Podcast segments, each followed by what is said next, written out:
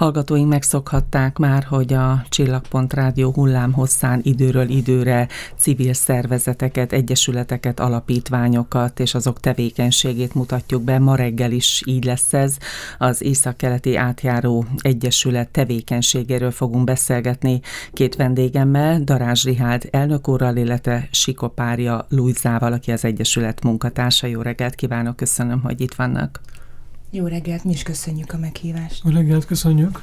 És kezdjük talán azzal, hogy az Egyesület tevékenységét illetően én találtam egy egy-két mondatot, és szeretném ezt felolvasni, és talán indítsuk ezzel a beszélgetést, és akkor mindjárt meg is magyarázom, hogy miért. Ez így szól ez a néhány sor. Az Egyesület célja az Észak-Kelet-Magyarországi régió kulturális életének fejlesztése, a vidék és vidéki városok kulturális és tudományos életének élénkítése, színesítése, valamint a kapcsolat teremtés a környező régiókkal. Az Egyesület egyrészt a város, másrészt a vidék fejlesztését, társadalmi, kulturális és ezzel együtt gazdasági életének fellendítését tűzte ki célul. Hát ezeket a szép sorokat követően is itt bőszen bólogatnak a vendégeim, az jutott eszembe, és kezdjük talán ezzel a bemutatás, hogy ez egy nagyon átfogó, nagyon összetett célok. Mikor alakult az Egyesület? Hát a célok azok, azok az imént fellettek olvasva. Hát igen, ezek tényleg a nagyszabású és az átfogó általános célok, és akkor ezután lehet lebontani, hogy akkor mi mindennel foglalkozunk, mi minden, milyenféle módszerekkel, tevékenységekkel próbáljuk ezeket a célokat elérni. 2007-ben alakultunk, tehát tavaly volt a jubileumi 15. éve az Egyesületnek, és hát ö, szertágazó ö, tevékenységeket ö, Szóval szertágazóak a tevékenységeink, hát hogyha innen indulunk, hogy ugye régió, városok és vidék, Elsősorban Miskolcon tevékenykedünk, de jó pár projektünk itt, itt a környező falvakra koncentrálódott, illetve hát ugye a régiók közötti, illetve határok közötti együttműködésen is dolgozunk. Tavaly is volt, meg utóbbi öt évben legalább három-négy nemzetközi projektünk volt, tehát hogy azt gondolom, hogy ez, ez a, ezen a hogyha a regionális szinten vagyunk, akkor ilyen szinten is sikerült nyitnunk, és próbálunk ezen a ezen is haladni. Dolog, így hm. van. Jól tudom, hogy olyan személyekben alakult az Egyesület, akik maximálisan Miskolchoz kötődnek, mert hogy itt születtek, itt jártak iskolába, és tulajdonképpen szívügyük a város?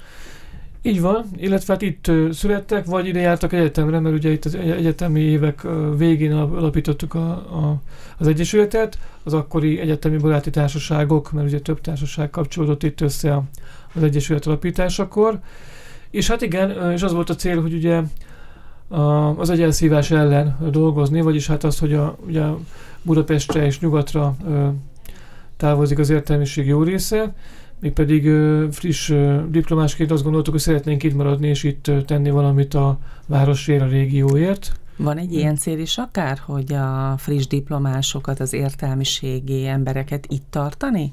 Ez igazából inkább, mint kapcsolódási lehetőség jelenik meg, hogy természetesen, hogyha jönnek, vagy kapcsolódnak fiatalok, annak is örülünk, de hogy talán ezt nem érdemes annyira életkorokra bontani, tehát az Egyesület tagjai, vagy a körülötte lévők, akik nem feltétlen homloktérbe, inkább holdudvarba vannak, tehát kapcsolódnak rendszeresen, eljárnak mm, az Egyesület különböző programjaira, ott azért elég széles az életkori bontás, tehát a 20 éves fiataloktól vannak, kezdve vannak olyan programok, amik pedig kifejezetten a nyugdíjasok körébe lettek népszerűek, ez nem volt terve, vagy nem volt cél, de hogy azt tapasztaljuk, hogy igazából véve minden korosztályból van egy réteg, aki ki van éhezve a kulturális kapcsolódási lehetőségekre, és akkor mm, hát csúnya szó, hogy kiszolgálni, de hogy fontos mindenkinek nyújtani valamit, hogy itt maradjon, vagy jó legyen itt maradni. Holdudvart említ, ezek szerint sok tagot számlál az Egyesület? A holdudvar alatt nem feltétlen tagokat értek, hanem inkább azt, hogy azokat az embereket, akik a különböző rendezvényeink kapcsán így kapcsolódnak, és akkor most már rendszeresen figyelik, hogy hol, mikor, milyen programhoz lehet kapcsolódni. Van olyan is például, ez egy ilyen nagyon kedves történet, hogy van egy autista kisfiú, aki nagyon-nagyon szereti az avasi kilátót, és ennek kapcsán találtak rá a, a az Egyesületre, de most már az édesapja, mint rekreációs lehetőséget, a kamázást is nagyon megszerette, és akkor oda meg nagyon gyakran álljon azért, hogy ilyen, ilyen jellegű tevékenységben is legyen része. Tehát így értem a Holdudvart, hogy azok az emberek, akik akik nem csak véletlenül esnek be egy-egy programra, hanem már szándékosan követik az eseményeket, és várják, hogy, és kérdezgetik, hogy mikor csinálunk már valamit legközelebb. A tagoknak alapvetően van egy civil foglalkozása, hivatása? Rihárdról tudom, hogy pedagógus, vagy pedig az Egyesületi munka ma már fő tevékenység? Hát is. Megoszlik, ez, igen, igen. ez, ez megoszlik. Hát Rihárd, mint elnök, ő, ő gyakorlatilag a teljes idejét az Egyesületnek szenteli, és aztán attól függően, hogy milyen finanszírozási formák mikor, hogyan teszik lehetővé, a többiek így kapcsolódnak, akár fél, akár egész állásban, attól függően, hogy mire van lehetőség. A finanszírozási forma gondolom azt jelenti egyesület lévén, hogy minden pályázati lehetőséget próbálnak megragadni? Hát, így van, illetve kisebb mértékben adományokat is adományokból is tudunk működni, illetve nagyon sok önkéntes munkánk van ezekben a programokban, projektekben. És már szóba került ez, a, ez az előző téma, az első években konkrétan volt ilyen program, hogy átjáró klub, aminek kifejezetten ez volt a megnevezett célja, hogy akkor fiatal középiskolások, egyetemisták bevonása, illetve egyetemi, az egyetemi dolgozók, egyetemi életből is, hogy be tudjunk vonzani embereket, és ez, és ez nagyon jól működött is.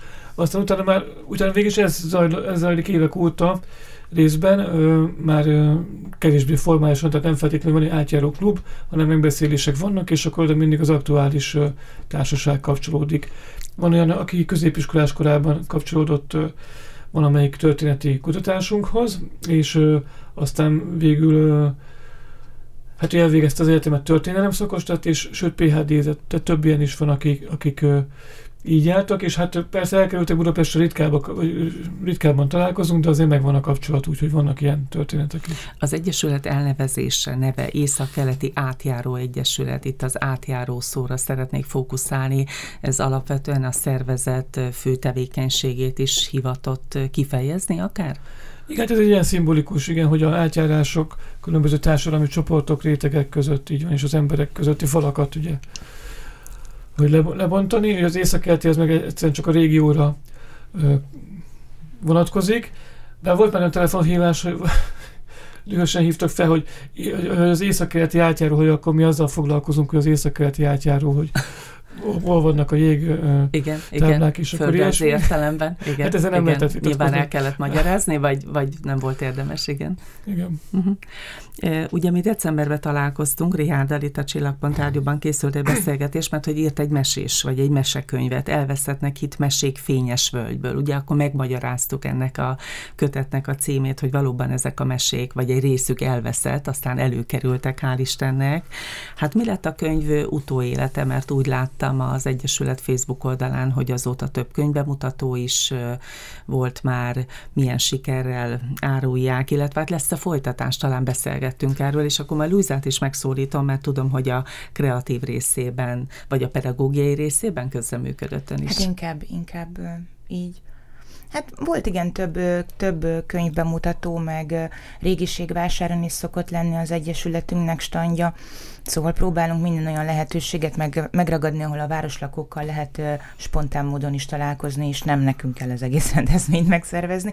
És akkor igen, ezeken az eseményeken, rendezvényeken keresik a, a a könyvet, illetve a hozzátartozó, tehát a korábbi kötetet, meg esetleg a hozzátartozó foglalkoztató füzetett társasjátékot, tehát így így végül is van, van utóélete a, a könyvek. Talán ma már nem annyira népszerű a meseolvasás a szülők körében is, nagyon-nagyon kevés gyerek olvas önállóan, tehát ez is egy voltak épp tekinthető egy újabb missziónak, hogy valahogyan mégis népszerűvé tenni az olvasást, vagy legalábbis pár szülőt, néhány szülőt rávenni arra, hogy vegye föl ezt a szokást újra, és olvasson a gyerekének mesét, mert nagyon fontos lenne.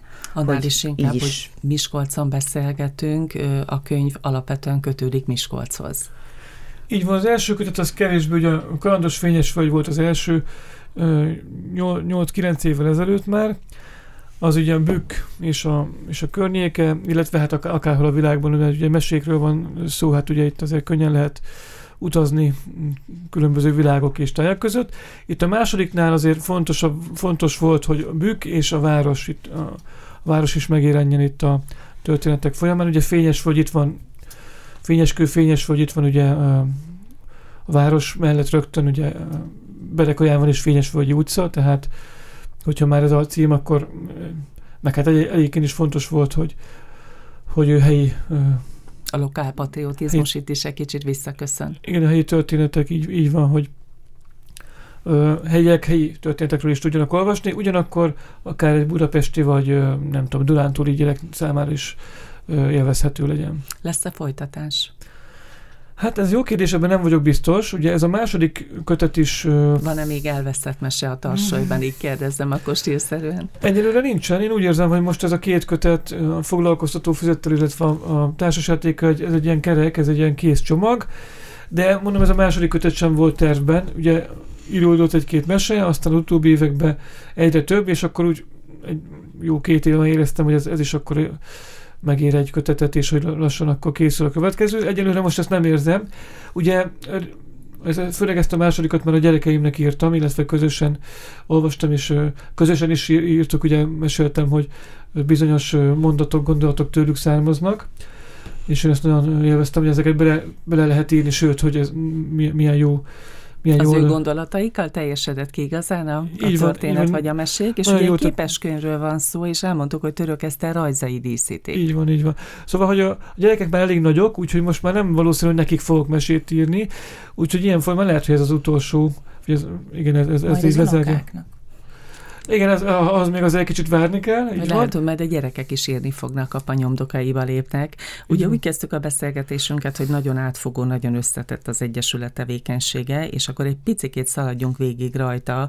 Ugye egy tudományos tevékenységről beszélhetünk, számos kiadványról, interaktív túrákról, oktatás, képzés, rendezvények, fesztiválok, felújítás, városszépítés, virtuális túrák, filmkészítés, hát lehet sorolni. Természetesen ugye az interneten fel felelhetőek ezek a tevékenységek. Luisa azt mondta nekem itt előzetesen, még a stúdió beszélgetés előtt, hogy a perecesi tanoda az alapvetően az ön nevéhez kötődik, ön dolgozik ott, ott nem, mi történik? Nem, nem, úgy értettem, hogy kettőnk közül jelenleg csak én dolgozom a, a tanodában, de hogy az Egyesület fenntartásában működik a, a tanoda, és Mató Edina a tanoda vezetője, én pedig, mint szakmai vezető dolgozom, dolgozom ott, és egy nyilván vannak még kollégák, akikkel ezt együtt csináljuk.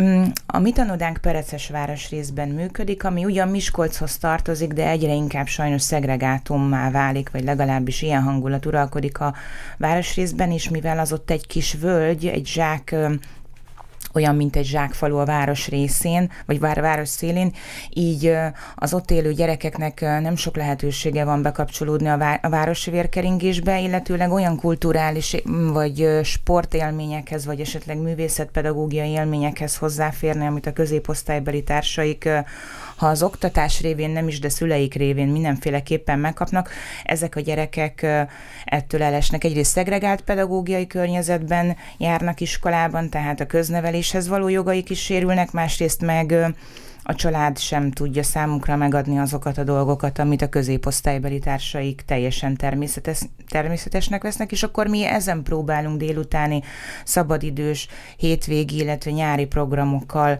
segíteni, de ezeket úgy kell elképzelni, hogy ez tudatos és tervszerű pedagógiai munka, nem pedig csak olyan esetleges dolog. Ez is 2014 óta csinálja az Egyesület, és én magam 5 vagy 6 éve dolgozom ott, úgyhogy ez egy nagy feladat, de, de izgalmas, izgalmas lába az Egyesületnek. És szintén Pereceshez kötődnek a virtuális túrák. Nem, Ezek nem, az akár nem csak, a tanoda keretén belül? Az egyik igen.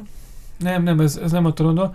Ugye Perecesen 2009 óta tevékenykedünk, először még az egyszer volt, honnan volt acélváros projektünk, kutatása során kerültünk oda igazából, és akkor a következő évtől volt egy fejlesztési projektünk, ami konkrétan a Peretes társam történetét kutatta, tehát volt egy tudományos kutatásunk orál história módszerrel, és, akkor, és sok más, ugye akkor tehát ki, akkor készültek az első képes kiadványaink Perecesről, kiállítást készítettünk, illetve a szabadtéri színpad megújítását célozta, amit önkéntes munkával a Nyugdíjas Klub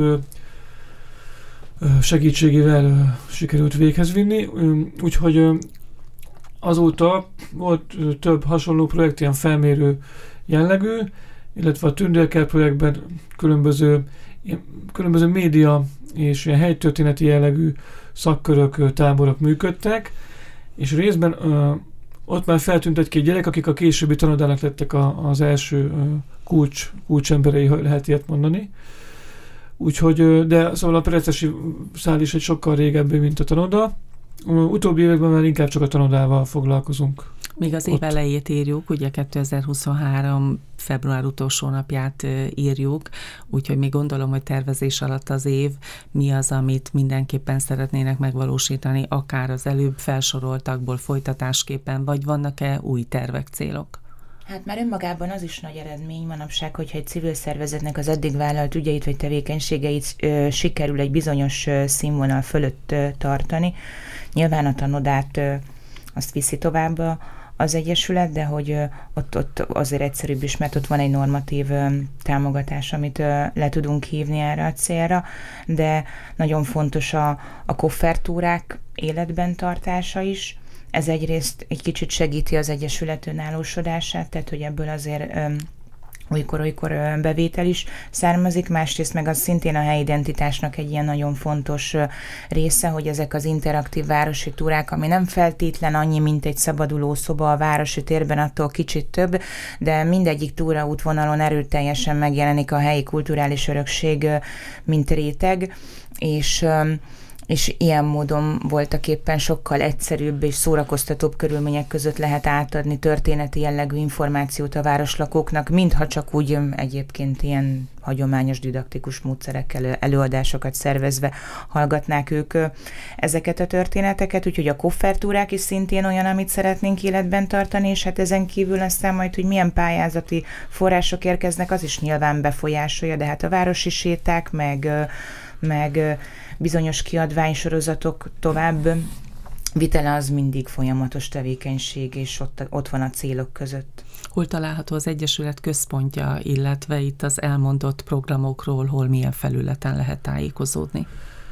Hú, még az előző is hogy válaszoljak, és akkor, mert Szóval, hogy a, amit még mindenképp szeretnénk idén, a kamabajnokságokat szervezünk, kamakupákat, kamabajnokságokat, mindenképp... Ez ugye megint csak egy Miskolchoz kötődő játék, erről szeretem volna egy kicsit talán bővebben beszélünk, de talán már erre kevés az időnk, tehát ennek a népszerűsítés és ugye a Borsodi megyeszékhelyhez köthető. Így van, és akkor most szeretnénk tavasszal egy kölyök kamabajnokságot, tehát korosztályos kamabajnokságot létrehozni, aztán vannak újabb kötetek az átjáró könyvek sorozatban, ebből hoztam egyébként egyet-egyet. Halász Ágnes és Kaposi Krisztián kötetei, további bemutatók várhatók, aztán lesz még két új kötet, ha minden igaz, ebben a sorozatban hamarosan.